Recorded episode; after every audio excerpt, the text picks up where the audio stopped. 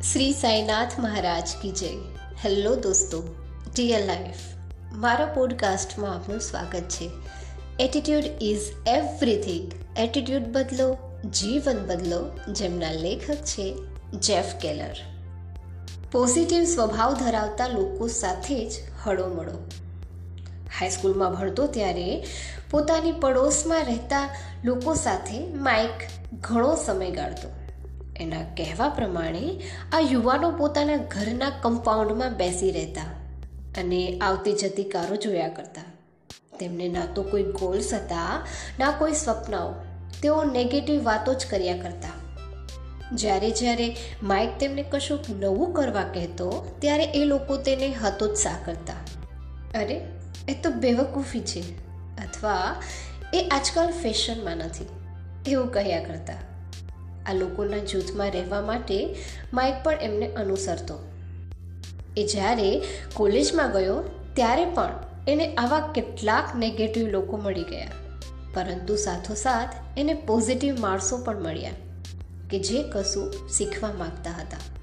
માઇકે નક્કી કર્યું કે એ આ પોઝિટિવ લોકો સાથે એનો સમય ગાળશે. એમ કરવાના થોડા સમયમાં જ માઇકને પોતાની જાત માટે બહુ સારું ફીલ થવા લાગ્યું.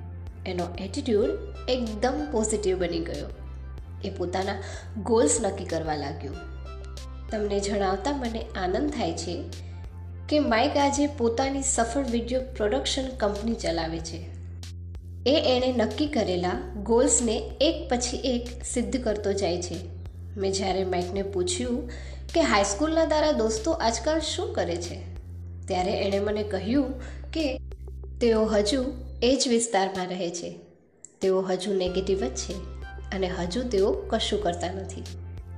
માઇકની સ્ટોરી આપણા જીવન પર અન્ય લોકોની જે અસર થાય છે તેની આપણને યાદ આપે છે. આમ છતાં, આપણે કેટલીક વખત આવા લોકો સાથે હળતા મળતા રહીએ છીએ અને એના પરિણામોનો વિચાર કરતા નથી.